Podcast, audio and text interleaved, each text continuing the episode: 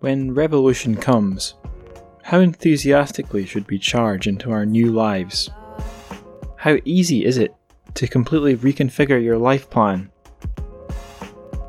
I'm Angus Stewart, and you're listening to the Translated Chinese Fiction podcast, and I'm wondering how are your life plans going now that you're in lockdown? Well, maybe you're not in lockdown, maybe you're in China and lockdown's already over, but if you're like me, you are in lockdown and you're relying on podcasts to stay sane. Well, good news because in this episode, episode 31, there's lots of fantastic content that should be very good for your sanity. I'm going to be talking about the author Su Tong with Anya Goncharova, formerly of Penguin China, now with the Peony Literary Agency. She's my guest for the episode, and there's a fantastic chat lying in wait for you in this episode uh, that I had with her. We talk about male writers writing about women women's lives, which is exactly what Su Tong does in the story we're going to be talking about, Petunia's Rouge Tin, and also just in lots of his works. Uh, we'll also be talking about Wade Giles versus Pinyin, the ultimate smackdown. Well, not really. It's not so adversarial, but the pros and cons and qualities of each each of those systems for all you nerds out there. Also featuring in the conversation will be quarantinis. You will find out what a quarantini is if you did not already know. And you'll also get to hear who myself and my guest would like to be if we could be anyone from any time and anywhere in Chinese history. And I hope you'll meditate on that question too, because it's fun. You should do it. But before any of that, and before my chat with Anya, it's time for the Terrific news. Okay, so there's quite a lot of news items today, so I'm going to try and get through them nice and quickly. Our first one is about Xia Jia, um, the sci-fi author who was a guest, a previous guest on this show. Uh, that episode was about a collection of her translated uh, short stories called "A Summer Beyond Your Reach." Well, there's been some movement on the "Summer Beyond Your Reach" front. Uh, Clarkesworld, who are going to be the publishers or are the publishers of that, have released it in ebook form to their Kickstarter backers as of a couple days ago. They've also stated that it looks like it will be available for purchase for like general consumers uh, later this year, probably the fourth quarter of the year. That statement, which is a tweet by the way, a lot of this news comes from Twitter, uh, doesn't extrapolate on whether that general availability will be an ebook or print. My guess would be ebook, but I'm, you know, when you make assumptions, you make an ass. No, when you assume, you make an ass out of you and me. So I'm not going to assume. I'm just going to say doesn't state whether that general release will be print or ebook. Print would be very cool. I'm hoping they do print, but we shall see. Okay, this next piece of news might, well, it will be out of date almost certainly by the time you're listening, but um, it's an interesting thing that was brought to my attention. Um, Comma Press, who recently published the Book of Shanghai, some short stories from writers based in or writing about Shanghai, uh, they discounted a, an ebook this week, um, which is a very similar deal, a book in a similar ballpark. It's called Shi Cheng Stories from Urban China. So it's books, sorry, it's short stories from cities, but not specifically Shanghai. The little tweet said, The stories in this anthology offer snapshots of 10 of China's cities, from ice cold Harbin in the north to the manufacturing powerhouse of Guangzhou, which, by the way, is in the south and is very hot, unlike Harbin. Uh, so that was up for just £1.99. Uh, I'm saying pounds, by the way, because they're a company based in Manchester, a city in England, in the UK, a country which uses pounds, not US dollars. Not yet, anyway.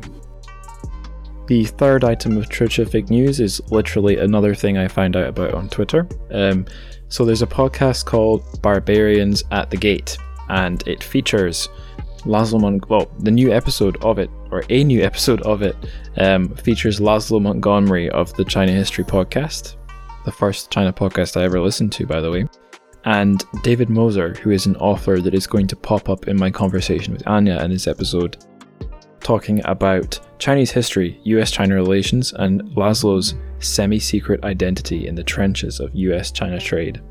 So, this, this one um, interested me not necessarily because of the topic. There are enough China business podcasts as it is, but yeah, it's a pretty star lineup there, so you should check that out. Barbarians at the Gate, and it's the episode. Well, the whole podcast, obviously, check it out. But this episode I'm giving you news about is a recent one, and it's got David Moser and Laszlo Montgomery, and those are some good names together. A crossover episode, as it were. So check that out. Okay, the last piece of news is really up my alley and it's the tradition of having at least one thing from Paper Republic in my Tritchafing news segments. This is the one. If you're wondering why I wasn't talking about Paper Republic, that's because it was the last segment, uh, or it was going to be the last segment. So, um, Read Paper Republic put up a little essay, or one in a series of uh, I think, a weekly series of essays on the coronavirus as it has manifested in China. So, this is an essay by A Yi, who I've uh, covered on the show before, uh, doing his novel A Perfect Crime. And it's translated by a translator who's been on the show and who seems to crop up pretty much every episode. There seemed, I think there might have been one or two he's missed, but a regular name on this show, Dylan Levi King. So Dylan Levi King translated an essay by A Yi about coronavirus its English name is A Message Held to the Flame. You can read that on Paper Republic, and the link will be in the show notes.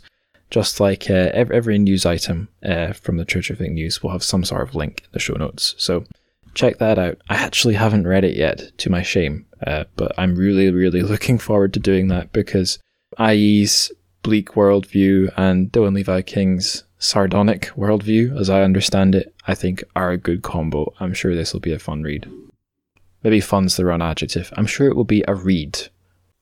Now that's the end of the Trisha news, so without further delay, let's hear the chat I had with Anya. And a very good chat it was too. Here we go. Okay, so I'm on the show with Anya Goncharova. Hello. Anya, how's it going today? It's going all right. We're on week 16 of the quarantine, I think. 16, 17, something around that. That's going okay. China, right? Yeah, yeah, yeah. I'm in Shanghai. Shanghai.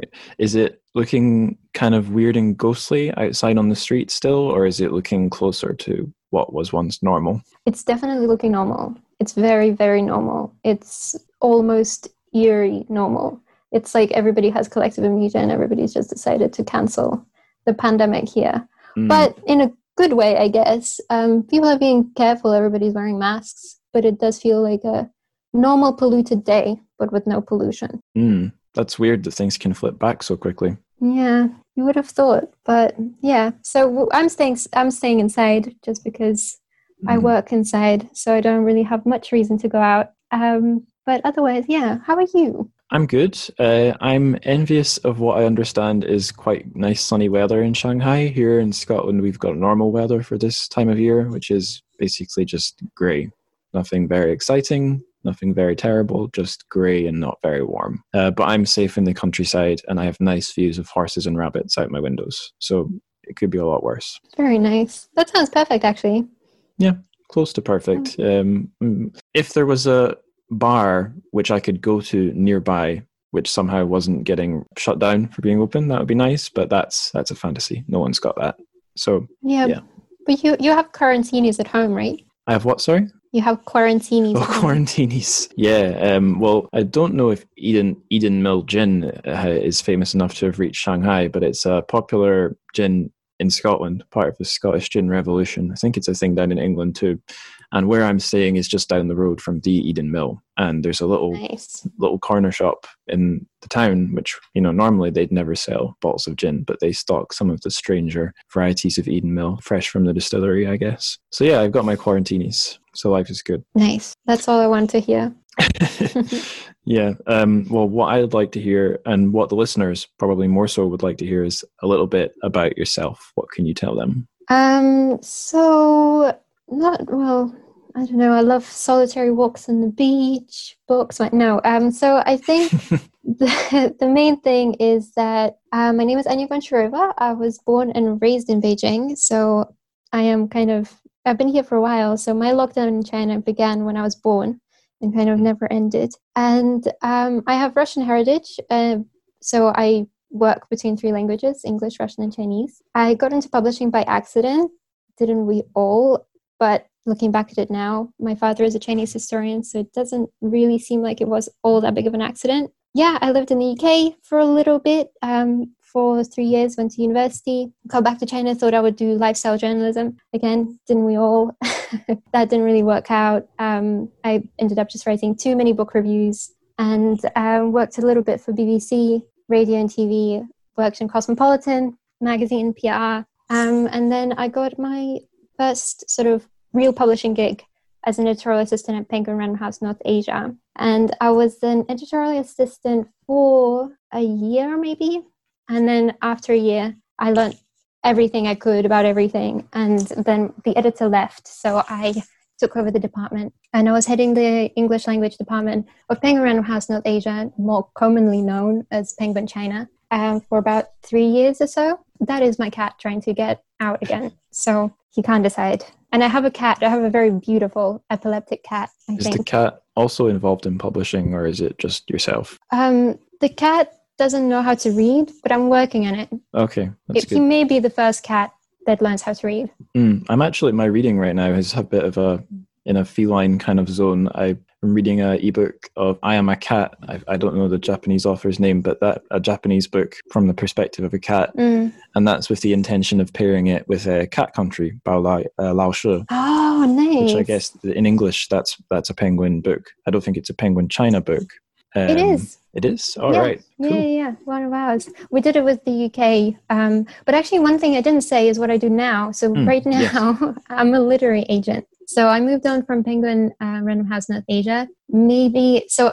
It was literally the pandemic started. I left everything in the office, and then I just could never go back again to get my stuff. So it's still there, but I'm an agent now, and I work with Peony Literary Agency, and as well, Peony works with Tender Leaves, uh, which is a translation company, and I work as sort of an editor and agent for them too. So, you know, in between the two spaces. Right. And um, I know I should be asking more about peony or tender leaves, but um, I didn't actually know, um, probably just because of my own ignorance, about Penguin North Asia before you mentioned it. I only knew Penguin China.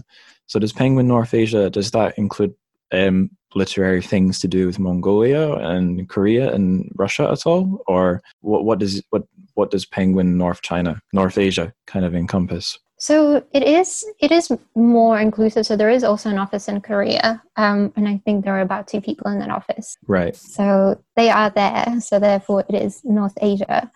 Um, but it is mostly Penguin China. So we have, I think it's more colloquial in terms of Penguin China, but the official name is Penguin Random House North Asia. So it's uh, so as an editor, when I was working there, I wasn't just limited to China, but obviously with my background and with everything going on, and as well as being based in China, it was the most interesting thing for us to do and we really wanted to Mhm. build it up as a list that was you know your go-to list for chinese literature and books about china Cool. And to bring things a wee bit back to uh, Peony and Tender Leaves, I'd like to ask a question about, well, those two and also Penguin China, a nice broad question. How do they fit into the world of C to E, so Chinese to English translation, and also maybe, I don't know, E to C, English to Chinese translation, or indeed translation to and from other languages? um, so just in general i guess they are about promoting literature from and about china Hmm. and i think that there was like this really cheesy but kind of cool french catchphrase on the social media for penguin there was some, went something along the lines of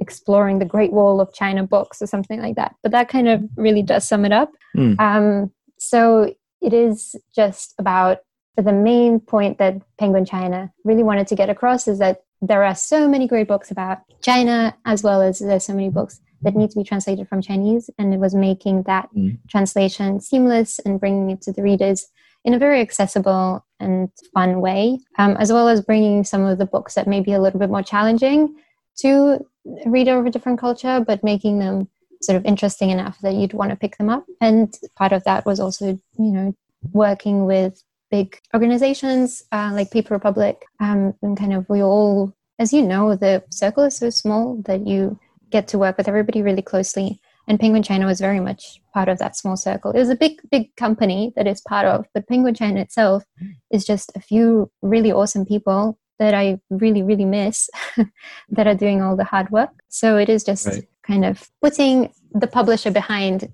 the great ideas that everybody had. Right. And um, can you tell us what is awesome about the Peony Literary Agency?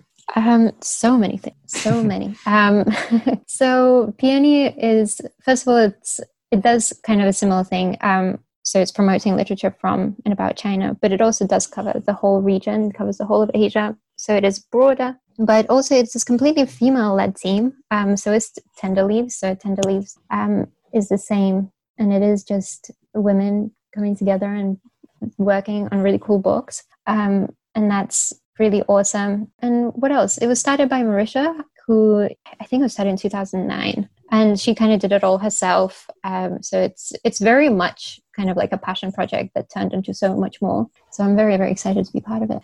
So things you were saying about publishing books that are accessible commercial appealing and also a kind of a literary zone that's very women focused are kind of appropriate for our book for this episode because we're doing petunia's rouge tin by su tong and that's definitely a very female focused book. And the edition the, well the english translation edition that i read is a, one of the penguin specials from penguin china. So it's kind of like a i suppose you could call it a novella or novelette or something it's in the same series of a couple other books i've covered on the show radish and uh, flock of brown birds so it's this slim wee book and it's about to put kind of put it simply the lives of some very special women in a particular period in china um, and it's by su tong who often writes about the women of China. So the first questions I've got for you are about Su Tong himself. So first one I want to ask you is, what was your first encounter with his writing? Well, um, so this one was actually really hard to remember, but I think I read Rice first. Um, and I by no means have read all of Su Tong's books. I have seen the films, the film adaptations, um, but I haven't read everything nor have I read a lot of his stuff in Chinese. So I have read a lot of translation, but I haven't read um, everything in its original Chinese. I have read Hong Fen, which is Petunia's Rouge in Chinese as well. Mm. But I remember thinking, so reading Rice, which is kind of known for the weirdness of it all. I just remember thinking, wow, how does a character like that come back from this? And he never did. So just a little bit about it. It's I think it's set in like the 1930s. Um, and it's I think it's a Goldblatt translation. So it's kind of, you know, translation royalty and it's all about power, sex, money, and it's all part of the same, you know, search for the greater whatever uh, power, I guess, in general. Yeah. But Rouge Tin compared to that it's you know it's a lot more mellow fluid and you don't need a strong stomach for, to read Petunia's Rouge which i think is also a really nice thing mm, yeah it's not a massively heavy book like it's not going to leave no. you distraught by the end you'd hope not no um, what you said about having seen a lot of the film versions of his stuff that was a, th- a thing i had known without having read any Su Tong and without having seen any of the film adaptations is maybe a bit like uh, Yu Hua and To Live. He's, mm. He seems to be an author one hears about through or because of the film adaptations. At least that's how yeah. the impression I got. Um, so I suppose I should supplement this question about when you first encountered his writing with what was the first uh, Su Tong filmic adaptation that you saw, if you can remember? Oh, it was probably his biggest one. Um, although, actually, no, maybe I did. I have a feeling that before I started working on Petunia's Rouge Tin, that I might have seen one of the film adaptations um, about like about the book, mm. and I mm. think it carries the same name. And I think there were two adaptations, but honestly, I honestly haven't seen any of the films again for a while right. either. So I'm not I don't know. I'm not really. I love. I love all sorts of storytelling, but I really am kind of. I remember books a lot more than I remember films. Films tend to blend into one for me, mm. and I don't know actors' names, so it's all. It's all a little bit. It's like a realm that I don't really know how to tap into just yet. Yeah, my thought's been on memory a lot lately. Um, maybe partly because the last two episodes uh, have dealt with it. Song of Man's Gongsun's Dreams, which is about remembering possibly mm. your ancestors uh, past, and Ge Fei's Flock of Brown Birds, which is kind of about a blockage or a failure in a guy's memory. Um, but I had a, a, a moment where what was I saw an excerpt from uh, Bazaar of Bad Dreams by Stephen King, and mm. I did not recognize the excerpt at all but I knew when I saw it that I'd read the book, but I had mm. absolutely mm. no memory of where I was when I was reading the book. And I had to think hard for like a good minute before I could even recall reading this damn book where I was. I knew I was it was when I was living in Shanghai, and that prompted me a few nights ago to stay up until about 3 a.m. I think, just trying to write a list of all the books I read whilst I was in Shanghai for so that's oh two and a half years, because um, it was bothering me that much that I only remembered a few of them, mm. and it's got me one. What you said has me kind of wondering what stick in the mind harder, films or books, and yeah, depend on what mindset you're in. I mean, I don't know if you have any thoughts on that. This is just this is just what's been bothering me and literally up until three a.m. Yeah, I don't know. I guess I guess for me it would definitely be just I think what I remember the most are words. I think that's what really resonates with me in my mm. brain. And I think so if I hear anything on a podcast, let's say, I'll be able to retell you that whole podcast. But if I'm watching it, I think there's just so much. Maybe it's just my brain's too simple and can't, you know, go from, okay, you have to focus on the scenery and the details of that and also remember everything that everybody's saying because you kind of tend to focus on one particular thing. Um, so I think def- definitely for me, it would just be words and what people are saying. So I could, if I'm watching a film, I think I would just tend to focus on sort of one aspect of it and remember that it was immensely beautiful or that this mm. actor was so great in it. But I might not remember everything that was said or the whole plot line, just remember that I enjoyed it or not. But with a book, you kind of tend to focus on because you have so much more that you need to think about and kind of for your brain to fill in those gaps for you to visualize it. I think I just remember the whole experience of it from sort of beginning to the end. Right. And same with podcasting. So I think it's different unless you and I also have amnesia. it's just possible. and, possible. you know, totally. Yeah. I won't remember this conversation, but it will be okay. Yeah, well, I'll forget it and then it'll come mm come back, flash back into my memory out of nowhere. Although, obviously, talking about forgetting a podcast that you're recording is a bit redundant because it's being committed to the internet pretty soon uh, and my yeah. hard drive. But yeah. Uh, you but, should write it down. yes, I'll make a transcript. That'll be a good use. Yeah. um, continuing on to talk about uh, Su Tong. So maybe maybe this relates to like how strongly things stick in your mind or how appropriate he is for film adaptations because I've read um, two of his stories. This one, Hong Fen, and um, Yellow Bird, Yellow Bird Chronicle, which I believe is coming out pretty soon under the title mm-hmm. Shadow of the Hunter. Um, and what I've got based on those two books is that they're um, very lively. Um, mm. Very kind of the liveliness comes from the characters and the kind of situations they find themselves in and their conflicts. People seem to kick off quite easily. Um, although, based on my experience in China, and walking around in the street, sometimes, yeah, people do kick off really easily. Yeah, so they're lively and sometimes almost melodramatic, but they're also always placed, at least from what I gather, his stories are always placed at a particular time in China's history or its development. Often seems to be the 20th century, although not always.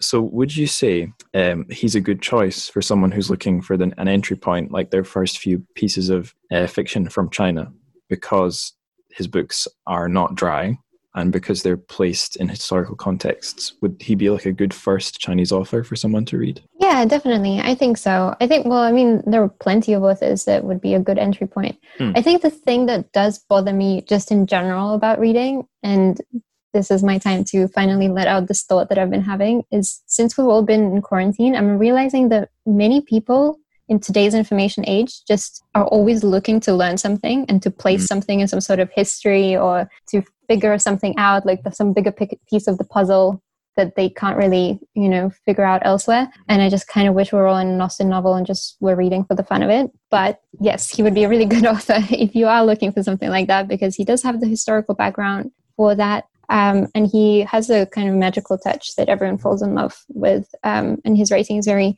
accessible, very easy to read, and he's very, very good at the setting and placing the reader in that particular setting. Again, yeah, because his works are adapted into films. Um, they're also really good for book clubs because I know many book clubs kind of go from you know reading a book to a Netflix party where they discuss it. Right. And yeah, so I would say try reading him just for the fun of it, not as a Chinese author, but just as an author that mm. you are interested in and um, enjoy yourself in your Sunday dress with a cup of tea, like you're in an Austen novel. Yep. Well, that's what I've been doing. don't know about everyone else. That's um, good. yeah. What you said about people you know, having this kind of depressingly utilitarian approach to absolutely everything, trying to make everything a thing to add to their, Mhm. I don't know, their internal hard drive or their CV or whatever you want to call it. A thing that came up in my reading uh, for my master's uh, dissertation, which was on Chinese, translated Chinese sci fi, but also about the kind of market as a whole. Uh, and this was an idea I cited and used in my own uh, paragraphs. Was that there was some academics who had identified something that was quote unquote uh, problematic about some of the ways Mm. the books were uh, presented, especially like with the um, the quotes or the text on their blurbs. So paratext used to kind of frame the book. A lot of them would say something like, "This book is a insight into modern China" or a picture of, of Mm. modern China. So selling the book, a fiction book as non-fiction, basically. Um, Right. and the I think I've said on the podcast before, one of the worst uh, offending cases of this was the English edition of uh, Lenin's Kisses by uh, Yan Lianke, which it's just so funny. I mean, I've not read the book, but I know it's somewhat a somewhat surreal tale, and the fact that um, a publisher would market a semi-surreal novel as a piece of kind of informative nonfiction is unintentionally rather funny. But Yeah. I guess in the case of Su Tong, like it's and, and uh, Rouge Tin, it's not surreal, it's realist, but it's fairly Mm. heightened. Mm, yeah, for sure. And I think I think there is value in kind of having everything you consume to then have an output of some sort. And of Mm. course, you do learn if you read more, but I think you just are also enjoying yourself. And I do, I do wish that people just enjoyed themselves a little more and kind of saw books as more of an entertainment than a thing to be feared or have some sort of you know result at the end of it because Yeah. sometimes it doesn't need that. hmm Yeah, and I found as as a reader, if I'm reading something because I have to, or because I feel I should, or to learn something to tick a box, I read it slowly, and I'm reading it Mm. slowly because I'm not immersed and not having fun. Whereas if I'm uh, if I'm just reading it because I'm enjoying it and because I want to read it and I'm interested, I power through it. So if you take this kind of crazy business mindset where everything has to have utility, it ironically means you should read books for fun because you'll read more efficiently. Yeah, but yeah, it's like if you what was that? It, there is that thing where it's like, what's that game where you have to think of a word but not think of the word? Like, uh, like uh, where you like if I need you to say elephant and I say it's big and it's grey and then, yeah, yeah, yeah, exactly. uh, right like that, right? So you you can't you just have to get in the habit of reading and enjoying yourself and not Mhm. feeling like everything has to be work, yes, which is hard, but Mm. you have to get there. indeed. Okay, we agree on that. Excellent. Now, um, in every episode, there's usually at least one question I ask, which has a huge preamble, and that's this question. So I'm just going to read this one off the page. I might ad lib a bit, but basically, I'm going to read this one off the page. hmm So Su Tong seems to write a lot, and that's in all caps, about the lives of women. And based on the reading, so just the two things I've read and my understanding, uh, the issues of sex slash sexual oppression slash just sexual conduct and misconduct come up a lot. And then that's lot in all caps again. So my feeling, just in general, about male writers who write from female perspectives is there's there's a little bit of a spectrum, kind of a spectrum of good and bad, if we're being really kind of uh, simplistic about it. So at the um, quote unquote bad end of the spectrum, the extreme end, there's lots of really criminal examples which you can find if you uh, Google something like male writers writing women, and then you the, your top result is a BuzzFeed list of ridiculous descriptions that do not sound anything like a woman's life written by a man and some of those are horribly sexist. And then at the other end there's some really incredible efforts. So there was a book um, i read in higher english in school uh, a scottish novel called sunset song by a male writer called lewis grassic gibbon but it's from the perspective of a girl growing well a girl who grows up to become a woman. And it's just amazing that it, it wasn't written by a woman especially some of the more i don't know the things particular to that girl's experience that lewis Grassic Gibbon wouldn't have experienced directly, but he handles it in a totally sincere, um, genuine, authentic, and what's the word? Thoughtful, caring seems not quite the word I'm looking for, but he, he just seems to be coming from a good place, so to speak. And then the kind of weirdest place on this spectrum is the middle. There's right, I guess he's not just a writer, he's a director, but there's David Lynch, who seems to be very focused on women and does have some of that kind of sincerity, but there are some like focuses in in his films that you could call problematic or maybe even sexist or even fetishistic. And then there's other even stranger cases, like another director and writer, Joss Whedon, who, like, from one angle and one time, the past was for some people a feminist hero writing characters like Buffy.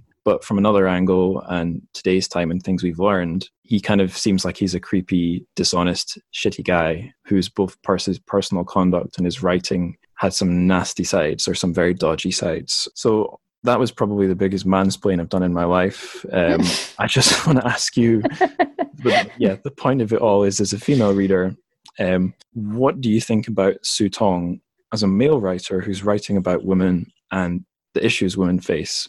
Is he, where is he, if he's on this spectrum, if you think the spectrum is useful, is he a Lewis Grassic Gibbon? Is he a David Lynch? Is he a Joss Whedon? Or is he just himself? And is my way of thinking at things not really useful in this case? Right. Um, so, I mean, it's a really interesting question. Okay. So, I think in the start, I think just like any marginalized group, if you take any marginalized group, there will always be people who give voice to those that are silent. So mm. just like you say, Gibbon did. Whether that voice is accurate, you know, or accurate enough is a good question. So I'm I must say that my immediate reaction to any any man writing women is that of course women would be able to write themselves way way better, and they most often do. Mm. Um, the truth of it is that men have had years of practice of writing in general, and that women just haven't because the idea of the novel was born in a patriarchal society. So there have been a lot more male writers than there have been female writers. So Su Tong wrote this in 91. Um, right? Did he write this in 91? I think he did. Yeah, I've got it here, 91. Yeah, so he wrote this in 91. Yeah.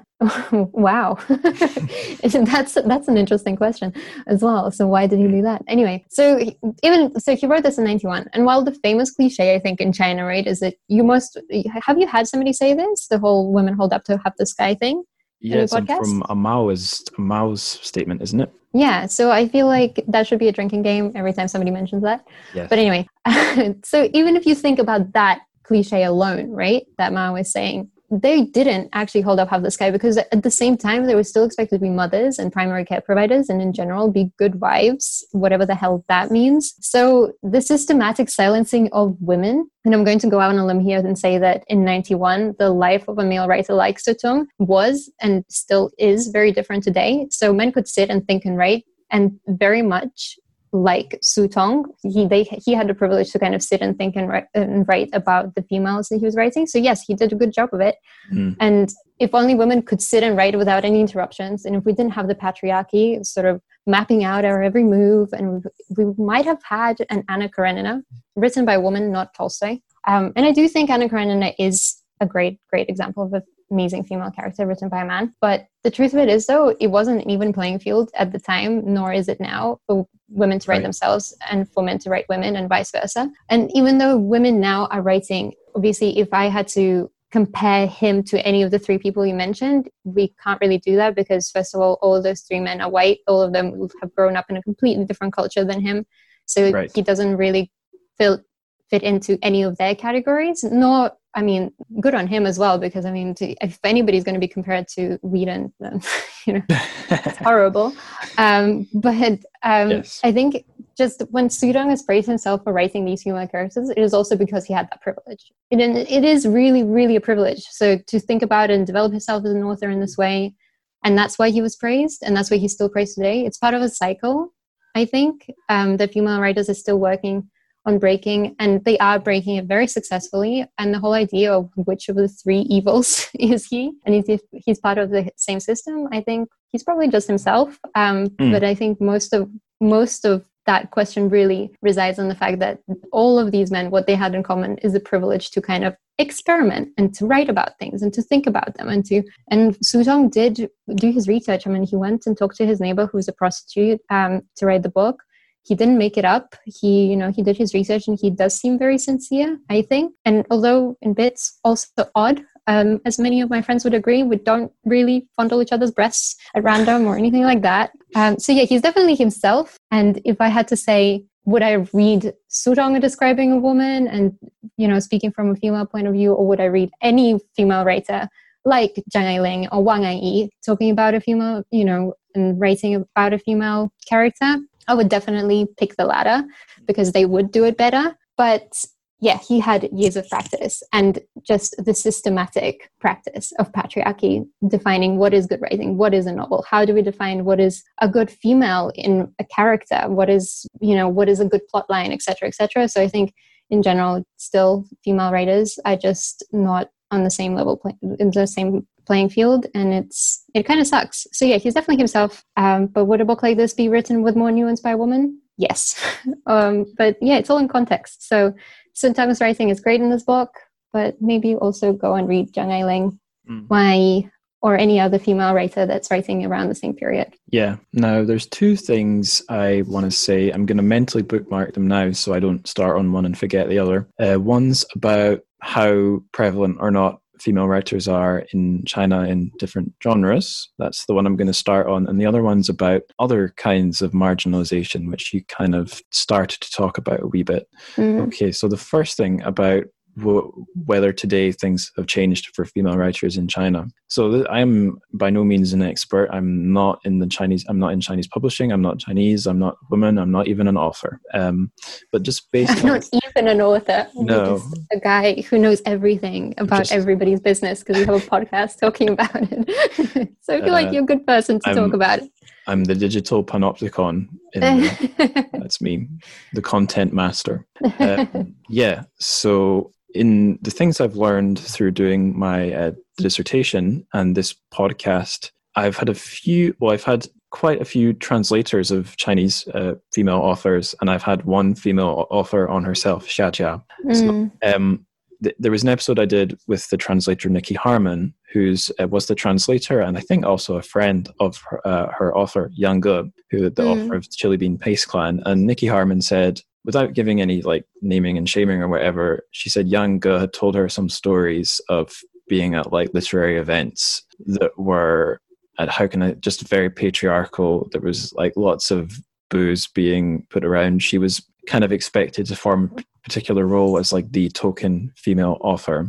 And mm. so it's and and she's ended up leaving China. I mean, she'll have her own reasons for doing that, but you get the sense there that and she, she's a literary writer that's my point right. so I, I got the sense from talking to nikki that if you're a female writer in the literary scene like they they exist but they maybe are still struggling i guess with basically the patriarchy as it manifests in right. chinese literary world but this is all secondhand or even third hand info, just impressions. The other thing I was going to, oh, yeah, no, sorry. The other author I was going to mention was Xia Jia, who was um, mm. on the podcast to talk about her upcoming uh, collection of translation of her stories, uh, A Summer Beyond Your Reach. So she's mm. a sci-fi writer and also an academic. And a thing, and or at least an impression I've had from Chinese sci-fi is it's not nearly as um, man-heavy, man-dominated as the like the quote unquote literary writing. Right. The older writers are mostly men, and the older writers are interestingly also mostly hard sci-fi, so more science, mm.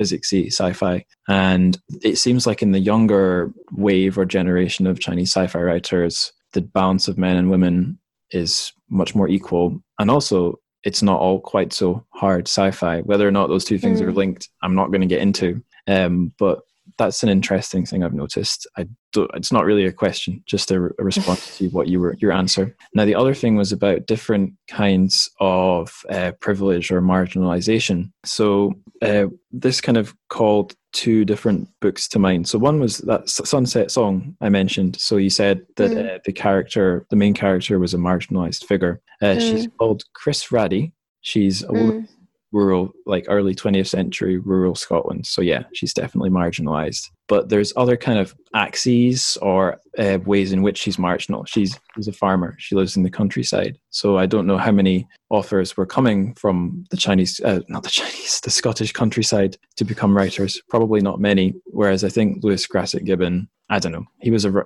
I imagine he wasn't completely a farmer. I think he'd become an urbanite or had been born an urbanite. So there's that angle. Mm. And also, the, the the book is written with a very particular place in mind, the Scottish Northeast, which is far mm. away from the literary centres of um, like Edinburgh and other cities. So there's the kind of regional marginalisation and class or economic marginalisation, and this does kind of translate into a question um, about whether or not you think there's anything interesting in terms of class or region in Petulia's Rouge Tin or in Su Tong's writing in general. And while I was thinking about representation of rural people by non-rural people, that made me think of a book about China written in English, um, one that's really well liked in China, The Good Earth by Pearl uh, Pearl S. Buck. Have you, have you read that one? No, I have not.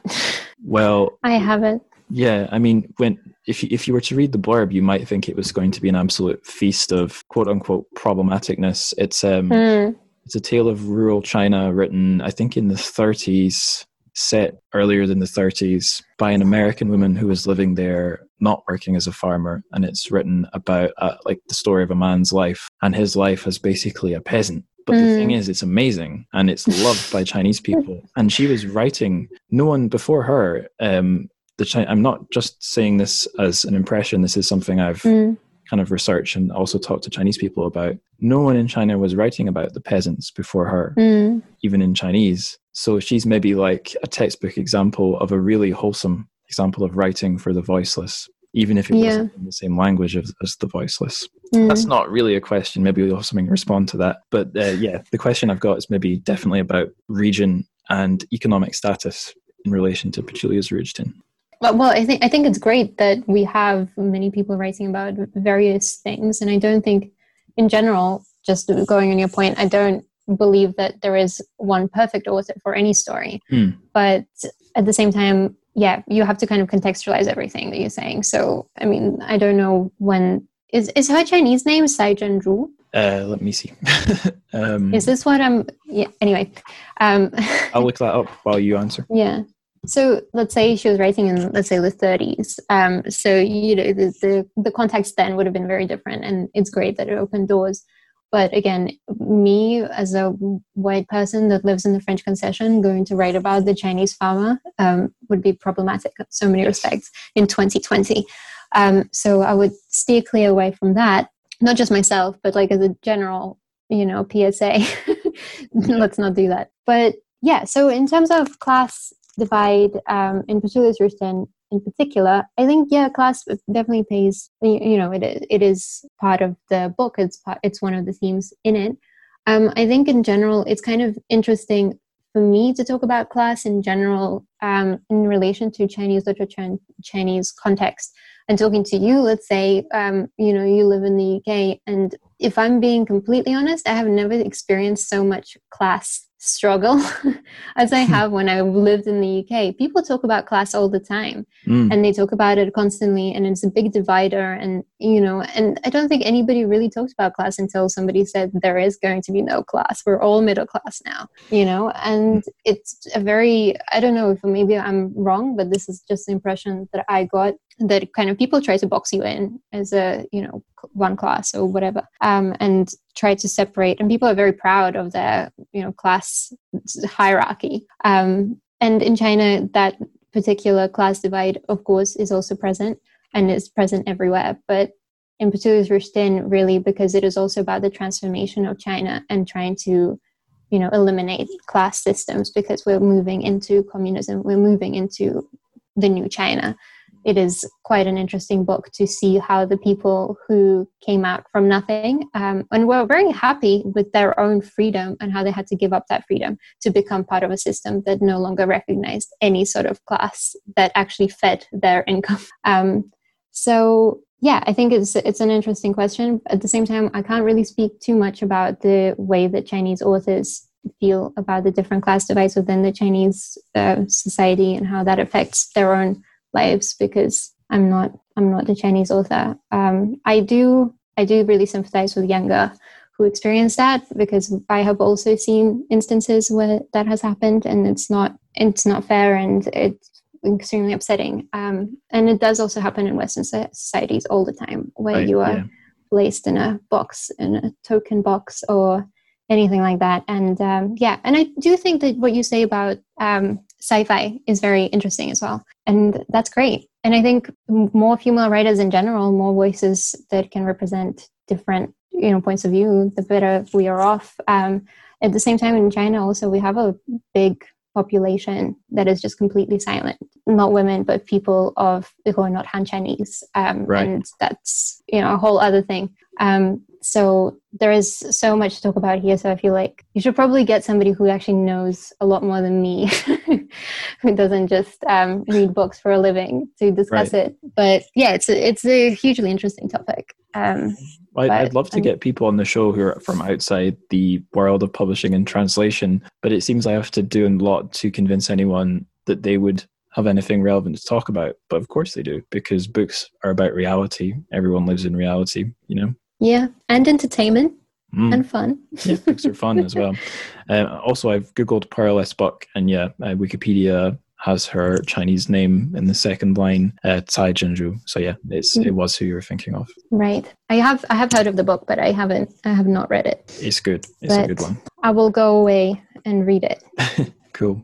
Influenced. Yeah, I was I was really surprised. I when I showed that book, I was doing I was working like a English training school, and I, Mm. every week um, the foreign teachers took turns to do like an English corner, and my stick was I did literature because none of the other teachers did that. And I busted out just the books I happened to have, which included an English copy of The Good Earth. And I was like, this lady, Pearl S. Buck. And then my students, who were adults, some of their eyes lit up. They're like, we know that book. What? Because I was expecting them to be very skeptical about um, right. about you know a book about Chinese farmers written by an American lady. But Mm. Yeah. Um, That's anyway, awesome. yeah, it was a nice little moment. Books can do that in a way. I guess Mm. films can do For that sure. too, but books do it in a way films don't. That's my Mm. very articulate way of uh, describing that Yeah. phenomenon. nobody Right. carries around a DVD anymore. No, It's hard no, to whip it out and and like you- get a reaction.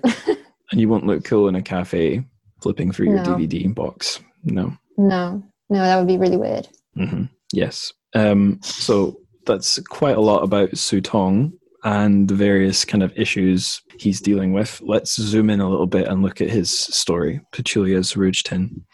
Um, so I mentioned already that historical setting is a big thing in a lot of his stories, and it's a it's a big thing here. So um, rather than me just explaining it, I'll ask you to describe for the listeners what's the historical setting or grounding of Petulia's Rouge Tin. Um, so Petulia's Rouge Tin, it's set in the 1950s. He doesn't give, I don't think he gives an exact date um, when it's so. set, right? I don't think Yeah, so- the start date. No, I think later in the book there's maybe a date about when um, uh, one of the characters leaves for the north. Yeah, one of the characters leaves for the north in 1955, but I don't think we Mhm. have a date as to when the action starts. Right. Um, so let's say it starts in early 1950s, um, Mm. because uh, let's say how, how long maybe the book is like the span of eight years or something. Mm. Um, anyway, so historical setting is that we're in the 1950s China. Civil War just ended, I believe. Um, there is a lot of you know social turmoil. There's a social revolution. There is land reform, and in general, I think the whole period is described by sort of reform, reform, reform, and there are i think the big things that are related to the book is that there are two types of camps that people are sent to to kind of re-educate their mind and leave behind the thoughts of the old society which are you know corruption and frivolous things and all of that. Um, and those are so the laogai camps which are the labor camps where you you know reform offenders would be turned into law-abiding citizens through labor. And then there are also the laojiao camps, which are the re-education camps, um, and that's kind of where a lot of people went to, for lack of a better word. No, I'm not going to say it. That's I still live here. For so they just went to also become law-abiding citizens, but through you know softer means. Um, there's also the Korean War, and I think we see sort of in the big context of things, China got like nuclear power in the 60s. So Mm. you know the world is really seeing China reform and change and develop in ways way beyond anybody's imagination at this point. And uh, of course, uh, Mao Zedong is also here, and he's um, on the background, and he's um, making this all happen. Right, great answer. And uh, like specifically, who are our main characters, and how is the social revolution and the yeah, how's the social revolution aiming to shape them into new people? So they are two prostitutes. Um, we have Petulia, who it's it's her Rouge Tin, and we have Autumn Grace, and they are prostitutes, and they live. I would assume they live in um, you know in the south of China for sure. I don't think he gives it.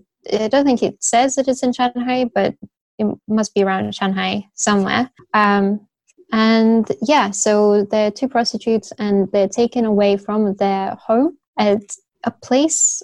It, it's I think the street is like Emerald Cloud Lane or something like that. That sounds right. Um, and yeah, they're taken from the Red Light Pavilion. It's very sensual, and uh, they are taken to a camp to be re-educated and to be brought into a new China where they will be law-abiding citizens and good wives and just in general be good and productive, effective contributions to the overall society and can do their part in holding up half of that sky. Oh, yeah. Oh, a little window's popped up on my screen, but I don't think it's um, anything I need to worry about.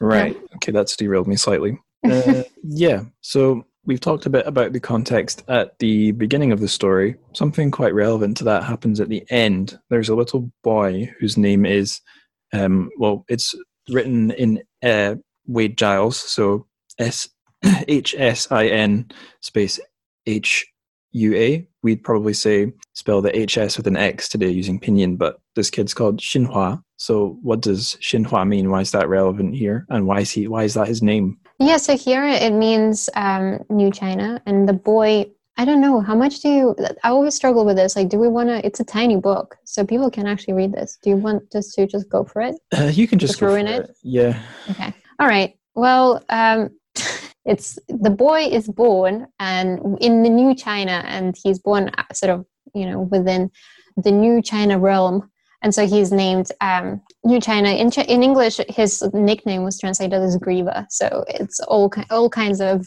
you know imagery that um, Autumn Grace and Petulia both associating with the New China, as it took away many things from them. Um, so I think, yeah, that's pretty much it. They he is the embodiment, quite literally, sorry, of the of what's going on. And he will live on with their ideals um, that are hidden from him because he finds Petulia's in at the end of the book and he's kind of wondering what is this mama? And she says it's nothing. Don't worry about it. And she leaves um, i think it's autumn grace. She leaves her life behind and uh, the new china doesn't know what happened to all these people that went to education camps. All of that history is forgotten and that's where we stand with Petulia's Rouge Tin. Right. So the listeners might be noticing that we've got characters with names like uh, Autumn Grace, Petulia, Griever, and also mm. names like uh, Xinhua.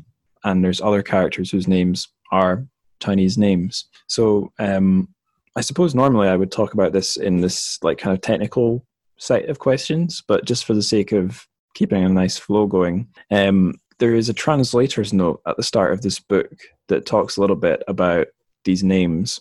Did you did you well when you reread the book for this episode did you also reread the translator's note at all? Yes. So um so the translator's note so the translator's note was actually something that i uh, really pushed for with the translators because there was mm. a lot of these things that I thought would come up as questions right. that might be nice for the explanation.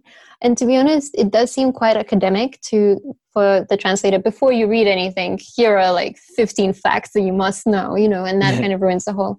Just enjoy it for the fun of it. Um, but um, yeah, so I think the translator's note does kind of put us in that context and in that mindset of that they were in and we had many discussions with them about uh, using pinyin or Wade Giles for the names versus the names that they came up with. Um, and I think it does work in this book. Normally, I think most people would steer clear from translating names because even if a name is not understood, you know, you're not maybe you're not meant to understand everything. You're just meant to read it as it is. And, you know, at least here, the names that were given were kind of you know, they, they were evocative of the whole story. And the reason why the names were there is because obviously these are prostitutes, and thankfully they're not, you know, whatever the stripper name of yours is, like your first pet and I don't know the street you lived on.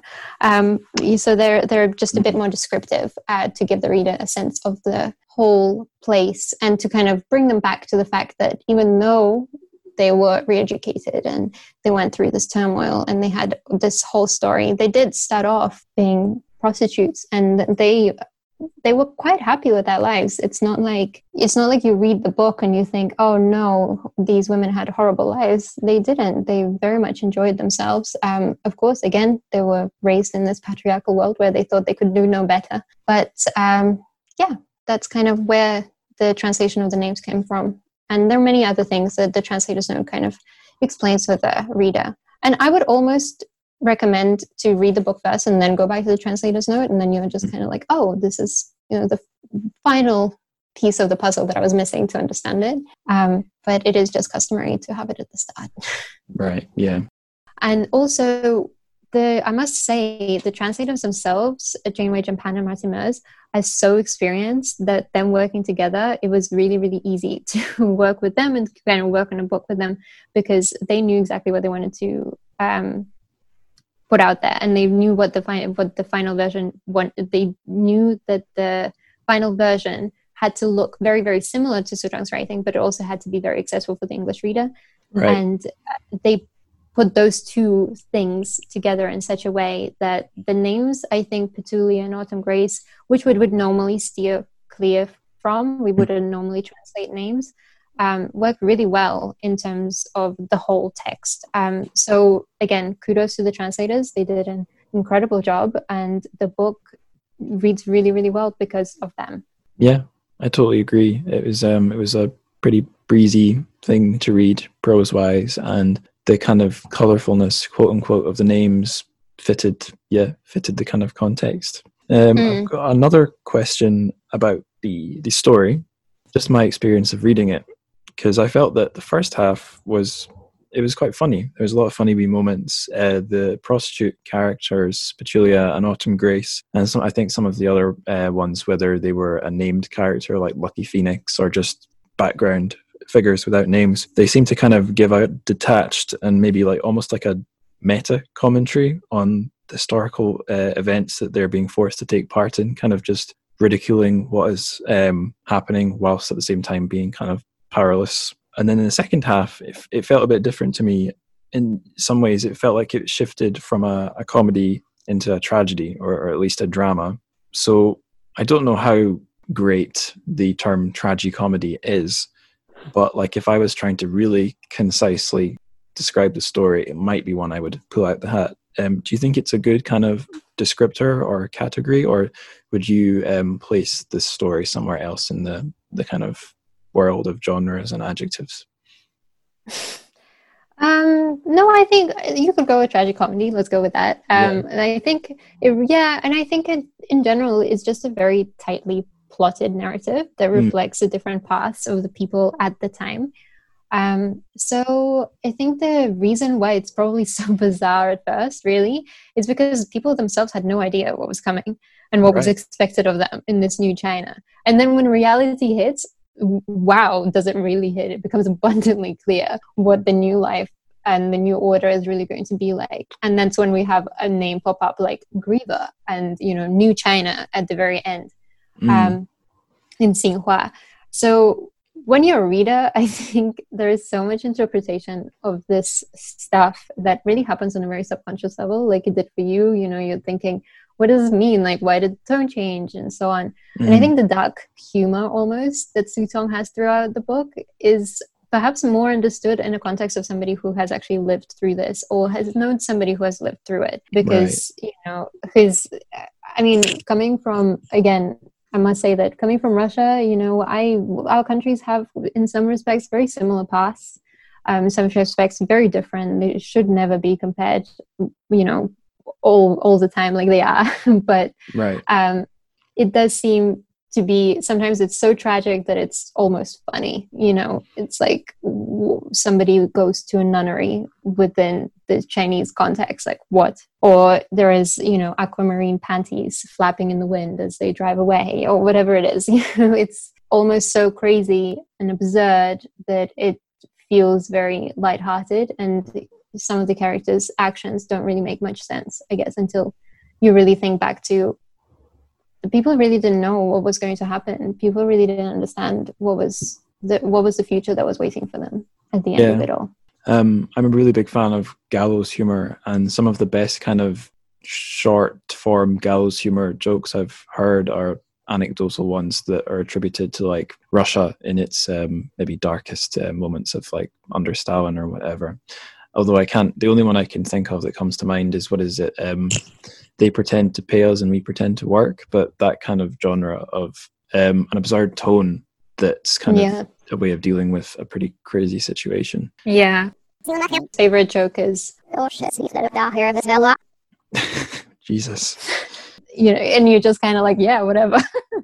Yeah. you know, as, as people who grow up in these weird places where you just don't understand nor do you ever feel that you have control over anything it is just what you fall back on is just laughing about everything and being very positive and lighthearted even when times are really really tough and i think that's what really comes across in this book as well um, is that and i think because of the name is actually i think that kind of adds to the lightheartedness that really is part of Hong Fen um, in Mm. chinese and if we just kept the names the same, perhaps it wouldn't have felt the same. I'm sure people would disagree with me, and I really welcome that. But um, in personal opinion, I think it works well.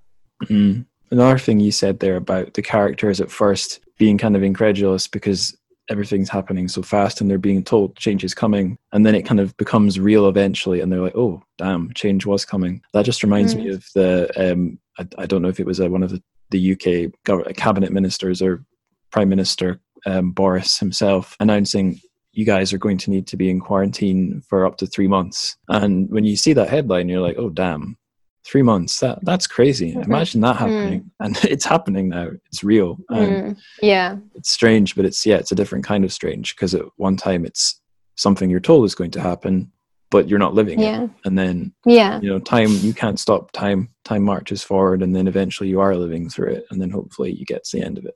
Yeah. And I guess the, the weird thing is that living in China, one of the strangest things I found about this whole pandemic is that you we we saw the obviously we were in Wuhan and we were you know we were so far removed from that but we saw the news headlines coming from there and it was very much like okay this is going to be everywhere.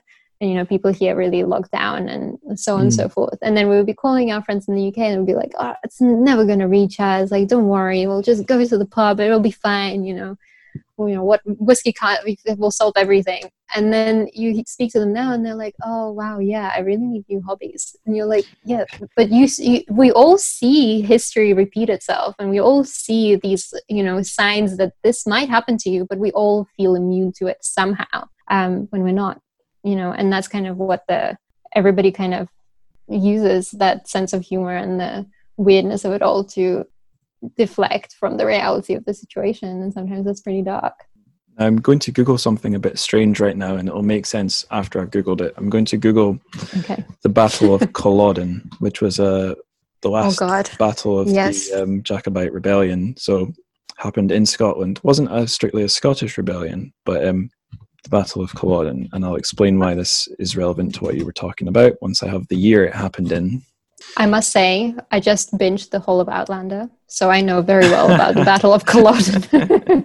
you know a, a weird thing about uh, outlander what? almost no one in scotland watches it Oh, that's not weird. Like, I wouldn't watch something about like Russian. There is one show, uh, I think it's called Tsars or something, Mm. about about the Russian, you know, Tsars, um, the, the Nicholas II. But they ha- they filmed it all, and there's literally they're walking down Red Square, and there's the Lenin. Um, Jesus, what's it called in English? The his dead body where he's parked, Uh, parked, where he's lying. yeah, but, but what's it called? The whole thing? I don't know. I just I would just say Lenin's embalmed corpse. But No, no, no, like the, proper term. the mausoleum. Mausoleum. Lenin's mausoleum. So they're Right. walking down the Kremlin, and they see you see Lenin's mausoleum, and this is a you know about Nicholas II. Whoops. So it's ridiculous. Yeah. So I think in general, I understand why you, you would be Oh. you would find that appalling that I watch Um, well, from what I gather, like it's very it's very romantic, but it's a pretty accurate depiction of history. It's made in Scotland and so on. But the, I think the main reason people don't watch it here is it's not on one of our main channels. And I, Oh, I don't know what Russian TV is like. In Oh. Scottish TV, we don't really get many historical dramas set in Scotland. Outlander is really a standout in that respect, and, and Mm. yet no one's particularly bothered. Don't know. Anyway, um, this is all kind of beside the point. Um, Yes. the reason I'm bringing up Culloden is Culloden was the last battle on land that happened in Britain. and that was mm.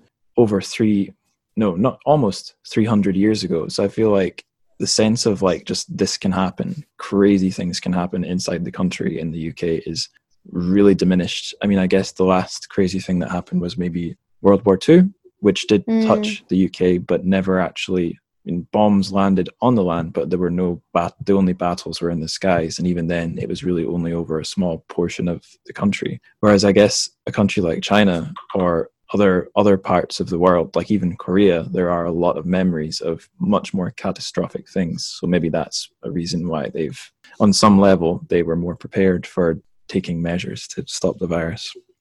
Right. Yeah. Yeah. Well, I mean, also China lived through SARS, and I I, mm. I was here during SARS, and it was. Um, I thought that. Well, I was I was quite. You know, I wasn't an adult, so right. I remember thinking it was scary, but I um, I thought it, the whole period was over quite quickly. But apparently, it was like an 18 week lockdown in Beijing, and we're only in week 16 now. So right. yeah, it's still very. I think SARS. Everybody kind of had this unresolved grief almost over it. So mm-hmm. as soon as somebody said, okay, there is um, something else going on, everybody just put on their masks and uh, decided to stay home. right. Um, we have veered a little bit from the topic, so let's veer back in. Yeah. But, you know, uh, on, on one hand, talking about the, the lockdown and the virus is interesting. On the other hand, everyone else is doing it. So yep. I'm not going to like I'm not going to seek out an epi- an epidemic themed Chinese piece of fiction and cover it because oh, I'm so glad. yeah, yeah, it's being done, but by mm. others. So yeah, this last question. This is a kind of a light-hearted or straightforward one, but that doesn't mean it's not important. Who's your favorite character in Petulia's Rouge Tin? Um, can I say the tin? Um, I don't know. I think. Mm. You can't see the I tin. think okay, let's go with the tin then. She, the tin is the main character. Um, I think maybe maybe Autumn Grace, just because um, I don't agree with everything that she did, nor her actions really, mm. but she was so strong-willed and capable, and she, you know, she, she just went for it. She jumped off that um, moving vehicle and went after her destiny. Uh, so I don't know. So maybe her. Um, mm. you know, she's a very strong woman in general, all all books kind of do this, but I think more so it tends to be in the books that I really like, just because of the again like the context and everything that's going on. Is that things aren't really black and white. You don't really have somebody who is an extremely likable person and you know they can't do no wrong like you have let's say an outlander or whatever mm. you know um, but everything is very much gray um, so you, you don't really get to love somebody so much so you want to follow the cult they're starting but um, i think all characters are very they're they're all very essential to driving the plot forward. Mm. Um, so yeah, so probably the tin, and then number two would be Autumn Grace. Um, right. That's my answer. so I guess we haven't described the plot for listeners who've not read the book, um, and we don't need to d- describe the whole thing. But I guess it's worth mentioning that we have two among the prostitutes. We have two characters who are basically the main characters of the story. There's Autumn Grace, who, like you said, is kind of the more strong-willed and assertive and then there's the titular, at least the title, the, the titular character for the English translation, Petulia, so, like, how does how does Petulia contrast with um, Autumn Grace? Could you describe that for the listeners? So, Petulia, I think in general represents you know when you have you have that moment in your life and you think if that happened to me, I would definitely be Autumn Grace. Like that's but most of most of us will definitely be Petulia, where yes. you kind of go along with everything that's going on and you don't really know what to do with yourself, so you just kind of follow the marching orders that you are given. Um, so Petulia really is probably most of us in the story. She, you know, she's taken away from her home and she's put into her education camp and then she has to make a life for herself and she doesn't know how and she makes a bunch of very questionable decisions along the way and she doesn't really know how to live in this new society that she's being told to live in. So that's Petulia and Autumn Grace on the other hand kind of really tries to break away from it and unlearn everything that she's thought wants to be true, um, but her own way, not through somebody telling her what is right and what is wrong, but by you know running away and uh, leaving her friend behind and cutting off ties which is extremely difficult and moving on with her life. And then at the end of it all she's the one that's bearing the burden of a person who didn't really know what to do with themselves. So she is really the if we had a hero she would be the hero um, but again she also makes some questionable decisions, and so would everybody. Um, so they they're two very very different uh, women, but also they're also just humans, um, and they can't they can't help the fact that you get scared and you have fears and you have confusion about what's going to happen. Um, and yeah, and one watches out more for herself, I guess, uh, than the other. And in some respects, that's a very good thing, especially reading a book that is about, you know, a society becoming more collectivist and she's trying to break away from it. Mm, cool. Um, yeah, it, it, struck me when I was reading um, Yellow Bird Chronicle, the other the other um, Su Tong story that I've read. I was kind of waiting for a, a hero character to emerge, and at first I thought I had one, and then that was kind of snatched away from you, the reader. You mm. realize all these characters are pretty flawed or broken in, in one way or the other. And I, I feel like it's kind of the same here in um, Petulia's Rouge Tin. Petulia is kind of the hero, but she's not that great at being assertive, at least initially. And you have mm. Autumn Grace, who's good at being assertive, but isn't exactly a, a moral paragon. And then the other characters we meet, there, there's still there's no one you could really look to as like a ideal, well, either an ideal um, character objectively or even like an ideal um, kind of Lei Feng like hero of the new China. There, there's no one like that in the story. Mm-hmm. Yeah, for sure. And I think that's kind of the beauty of it. It's just it's just a tale of people, and yeah. everything is kind of muddled in the middle, just like people are. Yes, indeed. Um, so let's move from muddled people to pure technical questions. um, first thing I want to ask you about is what's the well, we've kind of already gone over it, but let's kind of properly go over it now. What's the Chinese title of this book, and what's the English title, and how are they kind of related to each other? Um, so Hong Fen is the Chinese title, which quite literally means rouge or blush. Um, so the blush you put on your face. Um, and the title is obviously very different. The English title is Petulia's Rouge Tin. And in general, there was a lot of discussion between uh, Martin, Jane, and I in terms of how we wanted to put this title together because the, the original intention was for us to just go with Rouge. But as you know, the book is actually part of a series. So the book is part of the China Special series, which mm. we have a few other titles in it. So there's Marrow, um, Radish, and uh, Flock of Brown Birds, for example, right? So all of those mm. orange specials. And we wanted Petulia's Rouge to kind of fit into that mold, but also stand out in its own way. And one of the things that we found is that flock of brown birds and just titles that tend to be more clear and descriptive tend to appeal a little bit more to sort of a general reader.